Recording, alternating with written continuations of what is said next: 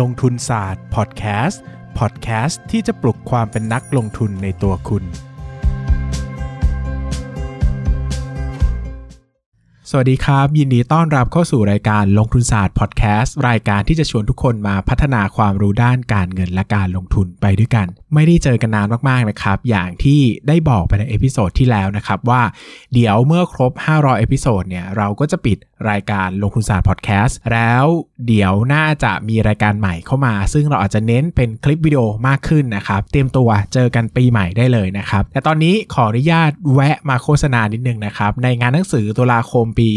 2023 นี้นะครับ ผมได้ไปออกบูธที่งานหนังสือด้วยนะครับ ที่บูธ E 30 นะครับ ชื่อบูธว่า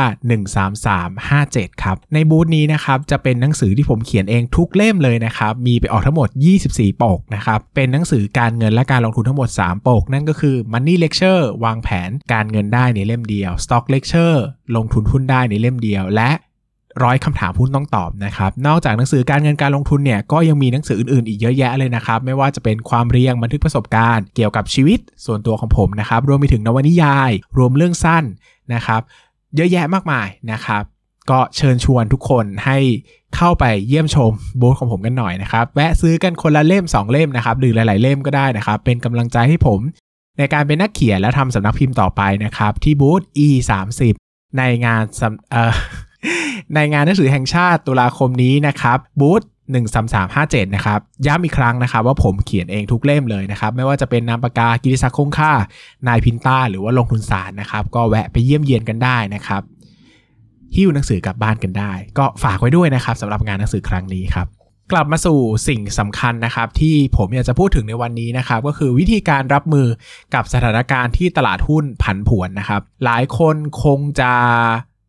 รู้สึกว่าช่วงนี้ตลาดหุ้นผันผวนเป็นพิเศษนะครับ บางวันก็ลงทีละ 20 30 จุด บางวันก็ขึ้นทีละ 20 30 จุดนะครับ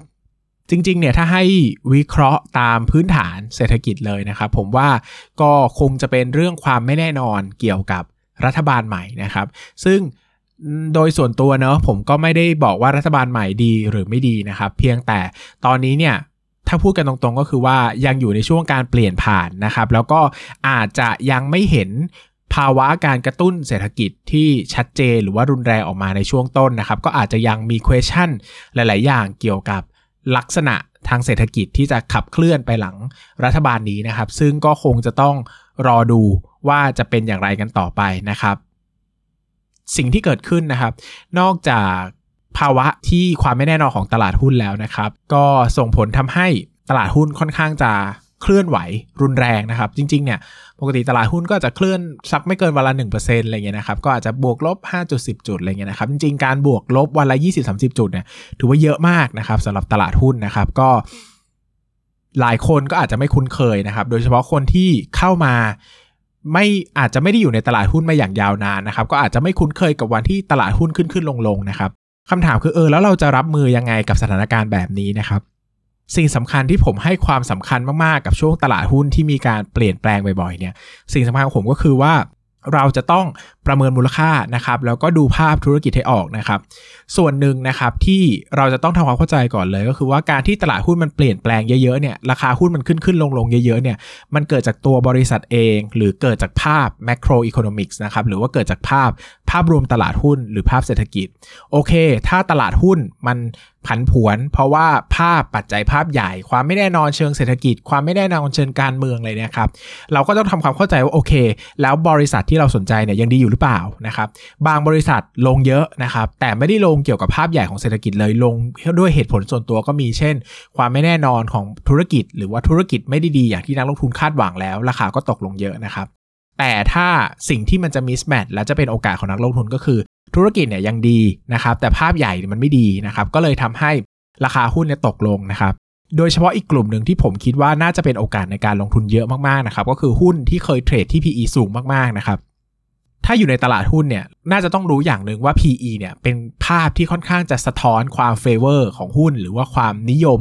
ความเขาเรียกว่าความ bullish นะสำหรับผมนะครับ คือความ bullish ของตลาดหุ้นและของหุ้นนั่นเองด้วยนะครับ ช่วงไหนที่หุ้นตัวไหนเนี่ยเทรดที่ PE สูงมากๆนะครับ แปลว่าความคาดหวังหรือความสนใจในตลาดหุ้น หรือในหุ้นตัวนั้นเนี่ยมันสูงมากๆ ดังนั้นเนี่ย โอกาสที่ราคาจะแพงก็สูงนะครับ ในขณะเดียวกันถ้าอยู่ในช่วงที่ตลาดไม่ค่อยดีนะครับ หุ้นกลุ่มแรก ๆ ที่จะถูกเทขายก่อนเลยนะครับ ก็คือหุ้นที่มี PE สูงนะครับ หรือหุ้นที่นักลงทุนค่อนข้างรู้สึกว่าแพง เนื่องจากปกติหุ้นเนี่ยมันจะ PE สูงขึ้นไปเรื่อยๆ ได้ในช่วงที่ตลาดหุ้นมันดีมากๆนะครับพวกที่เป็นกระทิงสุดๆ ขาขึ้นสุดๆ เนี่ยเขาจะเล่นหุ้น PE สูงกันนะครับ ทั้งในแง่ของนักลงทุนพื้นฐาน หรือว่านักลงทุนเทคนิคเองเนี่ยก็ค่อนข้างจะยอมที่จะซื้อหุ้น PE สูงได้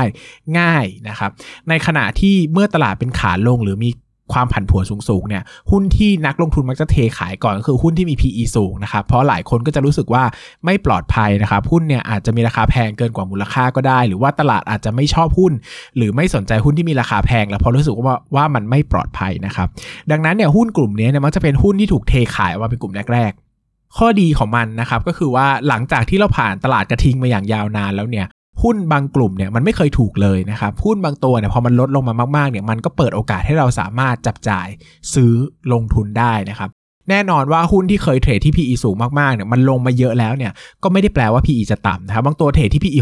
60 ลงมา PE 40 ก็ไม่ได้แปลว่าน้อย PE 30 ก็ไม่ได้แปลว่าน้อยนะครับดังนั้นเนี่ยสิ่งสำคัญคือการประเมินมูลค่าหุ้นนะครับช่วงที่ตลาดผันผวนมากๆเนี่ยนะครับสิ่งแรกเนี่ยคือต้องประเมินมูลค่าหุ้นที่เราสนใจก่อน โดยเฉพาะหุ้นที่อยู่ในตลาดแล้วเรายังไม่มีนะครับไม่ว่าจะเป็นหุ้นที่ราคาลงมาเยอะนะครับหรือหุ้นที่ราคาอาจจะไม่ลงเลยก็ได้ แต่ก็อาจจะมีความน่าสนใจ เช่นอนาคตนะครับธุรกิจนี้จะดีมากกำไรจะดีมาก ตลาดเห็นแหละ คนที่ถือไว้ก็เลยไม่ขายนะครับก็เลยถือต่อนะก็เป็นโอกาสให้ลงทุนได้เหมือนกัน ดังนั้นเนี่ยนักลงทุนหลายคนพอตลาดผันผวนมากๆเนี่ยจะเครียดนะครับแล้วก็จะปิด จอไม่ดูเลยนะครับ นี่ก็เป็นโอกาสที่พลาดนะครับ เพราะว่าการลงทุนที่ได้ได้ผลตอบแทนเยอะๆเนี่ยมันมักจะต้องเริ่มต้นจากการซื้อที่ราคาถูกก่อน ซึ่งถ้าตลาดมันเป็นปกติมากๆเนี่ยโอกาสจะซื้อหุ้นที่ราคาถูกเนี่ย ไม่ง่ายนะครับ เพราะว่านักลงทุนทุกคนถ้ามีอารมณ์ปกติในการลงทุนอะเขาก็ไม่ค่อยจะซื้อหุ้นที่เขาก็ไม่ยอมขายหุ้นราคาต่ำๆให้เราหรอก เราจะซื้อหุ้นราคาถูกๆได้เนี่ยส่วนใหญ่มาจากภาวะที่ตลาดหุ้นไม่ปกติ ก็คือช่วงที่มันผันผวนอย่างเงี้ยแหละครับ ดังนั้นเนี่ยสำหรับตัวผมเนี่ยผมค่อนข้างจะชอบเวลาที่ตลาดหุ้นลงเยอะๆ มันสนุกมันหาหุ้นง่ายนะครับ หุ้นที่บางตัวเคยแพงมากๆ ก็ลงมาในระดับที่อาจจะไม่ได้แพงมากเท่าเก่า มีโอกาสให้ลุ้น ให้อ่านและยังพอได้ลุ้นว่ามันจะถูกหน่อยนะครับ ดังนั้นอย่างแรกที่เราจะต้องให้ความสำคัญก็คือ อย่าปิดจอนะครับแล้วก็ประเมินมูลค่าหุ้นในตลาด บางตัวเนี่ยเราต้องดูเช็คตามราคาเลยว่าเอ้ยราคานี้เราคิดว่ามูลค่าเหมาะสมคือ 20 บาทนะ ถ้าลงมาถึงเท่าไหร่จะเริ่มทยอยซื้ออันนี้แบบนี้ต้องทำการบ้านนะครับ อีกอย่างหนึ่งที่หลาย ๆ คนละเลยก็คือการประเมินมูลค่าหุ้นในพอร์ตตัวเอง ไม่ว่าราคาหุ้นจะลงมาเยอะหรือขึ้นมาเยอะจากราคาซื้อนะครับก็ต้องประเมินมูลค่า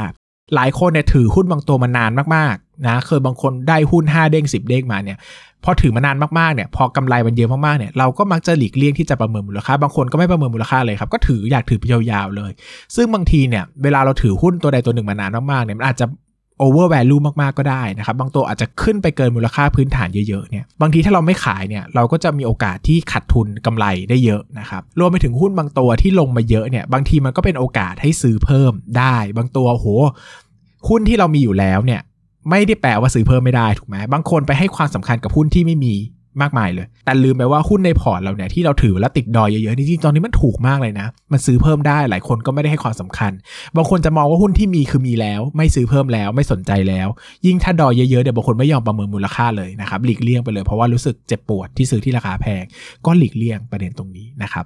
อีกสิ่งหนึ่งที่ผมคิดว่าช่วยได้มาก ๆ ก็คือการเปลี่ยนหุ้นนะฮะ เช่นเออเรามีหุ้นตัวหนึ่งนะครับ ก็ติดดอยแหละนะครับ แต่ปรากฏว่าอยู่ใน port เราเนี่ย ราคาตอนนี้ราคาตลาดเนี่ยมันต่ำกว่ามูลค่าพื้นฐาน 10%แต่ตอนนี้มันมีหุ้นบางตัวในท้องตลาดที่ราคาต่ำกว่ามูลค่าพื้นฐาน 30% 40%แบบนี้เราต้องเปลี่ยนหุ้นนะครับ หลายคนเนี่ยพอตลาดลงเยอะๆเนี่ยไม่เปิด port เลย ยิ่งถ้าไม่มีเงินสดบางคนไม่สนใจเลย ข้อเสียก็คือว่าจริงๆเนี่ยคำว่าไม่มีเงินของเราเนี่ยมันไม่ใช่ไม่มีจริงๆอะ่ะเพราะว่าถ้าเราขายหุ้นเก่าไปเราก็ได้เงินแล้วใช่ไหมดังนั้นเนี่ยนักลงทุนจำนวนมากที่ผมเคารพนับถือในตลาดหุ้นไทยเนี่ยนะครับ เขาก็บอกว่าจริง ๆ แล้วเนี่ยการคาดการตลาดเนี่ยเป็นเรื่องของพระเจ้านะไม่มีใครรู้หรอกว่าที่ไหนถูกที่สุด การที่ถือเงินสดแล้วก็รอซื้อหุ้นตอนราคาถูกๆเนี่ยเป็นเรื่องที่แทบจะเป็นไปไม่ได้เลยครับโอเค ถ้ามันแพงมากๆเนี่ยคุณจะไม่ซื้อได้ แต่คุณจะมาบอกว่าคุณจะรอซื้อที่จุดต่ำสุดๆมันไม่มันไม่มีใครรู้หรอกว่ามันต่ำได้ถึงจุดไหนนะครับนักลงทุนที่สร้างตัวเองมาจากช่วงสับพลามก็ตามช่วงต้มยำกุ้งก็ตามเนี่ยสร้างตัวเองมาจากการเปลี่ยนหุ้นได้ถูกเวลาทั้งนั้นเลยนะ หมายถึงว่า เขาไม่ได้ถือเงินรอร้อยเปอร์เซ็นแล้วก็ซื้อตรงจุดต่ำสุด 300 400 จุดแล้วรวยนะครับเขาเปลี่ยนหุ้นได้ถูกต้องก็คือหมายถึงว่าราคาหุ้นลงไปเยอะๆแล้วเนี่ยก็ยอมขายหุ้นที่ราคาใกล้เคียงกว่ามูลค่า แล้วก็ไปซื้อหุ้นที่ราคาต่ำกว่ามูลค่ามากๆ แล้วก็ได้ส่วนต่างมา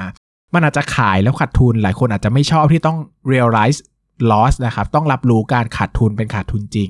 แต่เราก็ต้องยอมรับว่านี่ก็คือโอกาสในการลงทุนเนอะเพราะว่าเวลาลงทุนจริงๆอะเราไม่ได้มีเงินถุงเงินถังตลอดเวลาวันนี้ตลาดหุ้น 1,400 จุดพรุ่งนี้ลงไปพันสอาจจะดูถูก แต่อนาคตอาจจะเหลือพันเดียวก็ได้ มันไม่มีใครรู้หรอก ดังนั้นเราไม่สามารถถือเงินสดรอได้ตลอด หรือบางคนขายถือเงินสดปรากฏตลาดหุ้นไม่ลงแล้วตลาดหุ้นขึ้นไปอีก หลายคนพอขึ้นส่วนอย่างเงี้ยไม่กล้าซื้อนะครับดังนั้นเนี่ยสิ่งสำคัญที่ผมให้ความสำคัญมาก ๆ ในช่วงที่ตลาดผันผวนเนี่ย คืออย่าพยายามคาดการตลาดใดๆทั้งสิ้นนะครับ ใช้วิธีประเมินมูลค่าหุ้นเป็นหลัก แล้วก็เปรียบเทียบโอกาส เปรียบเทียบจังหวะในการซื้อขายนะครับ ผมเชื่อว่าความรู้เบสิกแบบนี้หลายคนรู้อยู่แล้วแหละนะครับ เข้าใจดีอยู่แล้วแหละ แต่คือที่ผมจะต้องพูดย้ำเนี่ย คือพูดเพื่อที่จะได้ตอกย้ำว่าเฮ้ย สิ่งสำคัญในการรับมือกับตลาดผันผวนเนี่ยคือการอย่าทอดทิ้งตลาดนะ คุณต้องสนใจ คุณต้องอ่านหุ้น คุณต้องติดตามหุ้นถึงแม้ว่ามันจะแดง มันจะขาดทุน หรือมันจะซื้อไม่ได้เลยก็ตามเนี่ยสิ่งสำคัญคือการหาโอกาสนะครับหุ้นเด้งของผมจำนวนมากก็ได้มาจากช่วงภาวะตลาดแบบนี้แหละนะครับ ดังนั้นเนี่ยผมอยากจะให้ ฟังผมเนอะแล้วก็นำไปไต่ตรองใช้ แล้วก็บางคนที่หลีกเลี่ยงตลาดหุ้นมานานมากไม่ได้เปิดมาลองเปิดหน่อย บางทีอาจจะเจ็บปวดนิดนึงที่โอ้โห ราคาหุ้นเราลงไป 40-50%ไม่เป็นไรครับ โอกาสยังมีอยู่ข้างนอกเนอะบางทีการเปลี่ยนหุ้นการขายหุ้นเก่าซื้อหุ้นใหม่ หรือการศึกษาหุ้นใหม่ๆ หรือนำเงินก้อนใหม่ไปซื้อเนี่ยก็สามารถช่วยเพิ่มผลตอบแทนในการลงทุนได้นะครับดังนั้น ฝากไว้อย่างนี้นะครับว่าช่วงตลาดผันผวนเนี่ยสิ่งสำคัญเลยก็คือห้ามทอดทิ้งตลาดหุ้นเนาะช่วงที่ผมเนี่ยไม่ค่อยได้ดูตลาดหุ้นเนี่ยจริง ๆ แล้วผมรู้สึกว่าช่วงที่หาซื้อหุ้นยากๆ คือห่วงที่มันแบบกระทิงมากๆเลยอะหุ้นขึ้นแบบทุกวันขึ้นมาหลายๆ จุด อันนี้ซื้อยากมาก มองไปทางไหนก็แพงไปหมดโอกาสซื้อแล้วได้กำไรเป็นเด้งมันยากมากแต่ช่วงตลาดตกต่ำอย่างเงี้ยแหละช่วงที่มันผันผวนมากๆเนี่ยยิ่งถ้าผันผวนนะมันมีโอกาสขายหุ้นที่แพงไปซื้อหุ้นถูกได้ คือถ้ามันตกต่ำหมดเนี่ยมันถูกหมด บางทีมันต้องยอมขายขาดทุนไปซื้อบางทีไม่ค่อยคุ้มนะแต่ช่วงผ่านผัวเนี่ยมันจะมีบางตัวที่ยังแพงอยู่บางตัวที่ถูกจังหวะนี้แหละครับสามารถเปลี่ยนหุ้นแล้วก็ซื้อหุ้นใหม่ได้ ผมว่าเป็นช่วงจังหวะที่ดีมากๆนะดังนั้นใครช่วงนี้รู้สึกตลาดหุ้นมันแดง มันโอ้โหเห็นแล้วเจ็บปวดก็จับมือนะฮะเปิดหน่อยดูหน่อยโดยเฉพาะช่วงเสาร์อาทิตย์นะครับใครวันธรรมดาแล้วรู้สึกว่ามันแบบ มันกังวลมันเครียดมากราคามันวิ่งวิ่งขึ้นขึ้นลงลงทั้งวันวันละหลายๆเปอร์เซ็นต์เนี่ยเสาร์อาทิตย์นะครับลองให้เวลาตัวเองในการประเมินมูลค่าอ่านธุรกิจโดยละเอียดฟังอัปเดตนะครับแล้วก็ประเมินมูลค่าเอาจดราคาไว้แล้วถึงเวลาเปิดตลาดมาวันจริงเนี่ยไม่ต้องมาอ่านข้อมูลและแค่ดูราคาอย่างเดียวแล้วก็ตัดสินใจ ก็อาจจะทำให้ความเครียดความวิตกกังวลในการดูตลาดหุ้นมันลดน้อยลงก็ได้นะครับ สุดท้ายนี้นะครับก็ฝากสำหรับใครที่ไปงานหนังสือแห่งชาตินะครับก็สามารถอุดหนุนหนังสือของผมได้ที่บูธ e 3 0หรือสำนักพิมพ์ 13357 นะครับ หลายคนก็ซื้อไปดองนะครับ หรือบางคนก็ทักมาว่าเออมาแวะมาให้กำลังใจนะ แวะมาดูหรือว่าบางคนก็ซื้อไปก็อาจจะยังไม่ได้อ่านอะไรหรอกนะครับ แต่ก็เป็นกำลังใจที่ดีนะครับ เนื่องจากครั้งนี้เนี่ยเป็นครั้งแรกเลยที่ผมไปออกบูธในงานหนังสือนะครับ แล้วก็คือหลาย ๆ คนก็คงจะได้ยินมาบ่อยว่าความฝันของผมคือการเป็นนักเขียนเนอะดังนั้นผมคิดว่าถ้าผมสามารถเลี้ยงสำนักพิมพ์ตัวเองได้นะครับ โดยไม่ขาดทุนออกบูธงานหนังสือสามารถขายได้เล็ก ๆ น้อย ๆ นะครับ ก็อยู่ได้เลี้ยงดูพนักงานได้นะครับ ก็จะทำให้ผมมีความสุขแล้วก็อยากเป็นนักเขียนต่อไปนะครับ หลาย ๆ คนมาอุดหนุนนะครับผมก็ยืนยันนะว่าปีหน้าเนี่ยโกรดเลคเชอร์เนี่ยยังไงตอนนี้เริ่มเขียนแล้วคิดว่ายังไงได้ออกแน่ๆนะครับก็ปีนี้อาจจะผิดพลาดนิดหน่อย ก็เลยได้ออกหนังสือหุ้นมาขั้นก็คือร้อยคำถามหุ้นต้องตอบเนาะแต่เดี๋ยวปีหน้ายังไงโกรดเลคเชอร์เนี่ยผมว่าความรู้จัดแน่นจัดเต็มนะ ใครรออ่าน financial projection ใครรออ่าน managerial accounting ใครรออ่าน break event point หรือใครรออ่านวิธีการหาหุ้นเด้งแบบที่ไม่มีในตำราเล่มไหนเนอะผมใช้ประสบการณ์ทั้งหมด 10 ปี ผมเขียนออกมานะ ก็รอปีหน้ากัน ระหว่างนี้ระหว่างรอไปอุดหนุนหนังสือของผมได้นะครับ ไม่ได้มีแต่หนังสือหุ้นนะ มีหนังสือความเรียงเกี่ยวกับการจิตวิทยาก็มีนะครับ การดูแลหัวใจ การดูแลภาวะอารมณ์นะครับวงยางแห่งความสิ้นยินดีก็สนุกนะ ใครที่เป็นนักลงทุนแล้วรู้สึกว่าเครียดวิตกกังวลมากๆก็แนะนำเล่มนี้นะครับช่วยข้างในก็จะเป็น tools นะครับที่เป็นหลักจิตบำบัดที่ช่วยในการที่ทำให้เราเนี่ยสามารถรับมือกับอารมณ์ของเราได้มากขึ้น ก็อาจจะทำให้เราเนี่ยสามารถลงทุนได้ดียิ่งขึ้นนะครับหลาย ๆ เล่มผมเชื่อว่าอ่านแล้วได้ประโยชน์นะครับ ดังนั้นเนี่ยใครที่สนใจการเงินก็อาจจะลองไปซื้อการเงินนะครับ ใครไม่สนใจก็แนะนำโมงยามแห่งความสิ้นยินดี เล่มนี้ก็ดีครับ สามารถนำไปใช้ประโยชน์ประยุกต์ใช้ในฐานะนักลงทุนได้ ใครไม่สะดวกไปงานหนังสือนะครับ ก็สามารถสั่งซื้อออนไลน์ได้ที่ 13357.co นะครับหรือว่าจะทักไปที่เพจ สำนักพิมพ์ 13357 เลยก็ได้นะครับ ก็ขอบคุณสำหรับทุกความสนับสนุนนะครับ หลายคนก็ทักมาบอกว่าแวะไปเยี่ยมแล้วนะไปซื้อแล้วนะอะไรเงี้ยก็ขอบคุณทุกคนมากๆนะครับ ก็พยายามจะจัดพอดแคสต์มาให้ทันช่วงงานหนังสือเนอะแล้วก็รับประกันครับปีหน้าเราทำสคริปต์เตรียมถ่ายทำเรียบร้อยแล้วยังไงเปิดมาปีใหม่ ได้เจอ content ใหม่ของลงทุนศาสตร์แน่นอนครับ เป้าหมายปีหน้าของผมจะทำ YouTube อย่างจริงจังนะพยายามจะทำรายการที่เห็นหน้าเห็นตากันมากขึ้น แล้วคิดว่าบาง session เนี่ยเราจะสามารถสอนหรือเลคเชอร์กันใน YouTube ได้เลยนะครับเป็นความรู้ได้เลยดังนั้นก็ฝากเนื้อฝากตัวนะครับใครที่ฟังอยู่ในช่องพอดแคสต์อื่นๆนะครับก็ฝากมากด subscribe YouTube กันไว้ด้วยนะครับเพราะว่าปีหน้าจะปล่อยเป็นคลิปมากขึ้น ไม่มั่นใจว่าจะได้ไปลงพอดแคสต์ player หรือเปล่า เพราะว่าถ้าเป็นคลิปเนี่ยบางทีมันอาจจะมีภาพมีสูตรอะไรเงี้ยอาจจะไม่ได้สะดวกสำหรับการฟังนะครับ ก็อาจจะเน้นดูเป็นหลักยังไงก็ฝาก subscribe ช่อง YouTube ของลงทุนศาสตร์ไปด้วย แล้วก็อย่าลืมอุดหนุนหนังสือของสำนักพิมพ์1357 ด้วยนะครับสำหรับวันนี้ก็ขอบคุณทุกคนมากเลยครับ สวัสดีครับ อย่าลืมกดติดตามลงทุนศาสตร์ในช่องทางพอดแคสต์ player ที่คุณใช้ แล้วกลับมาปลุกความเป็นนักลงทุนกันใหม่ใน ลงทุนศาสตร์พอดแคสต์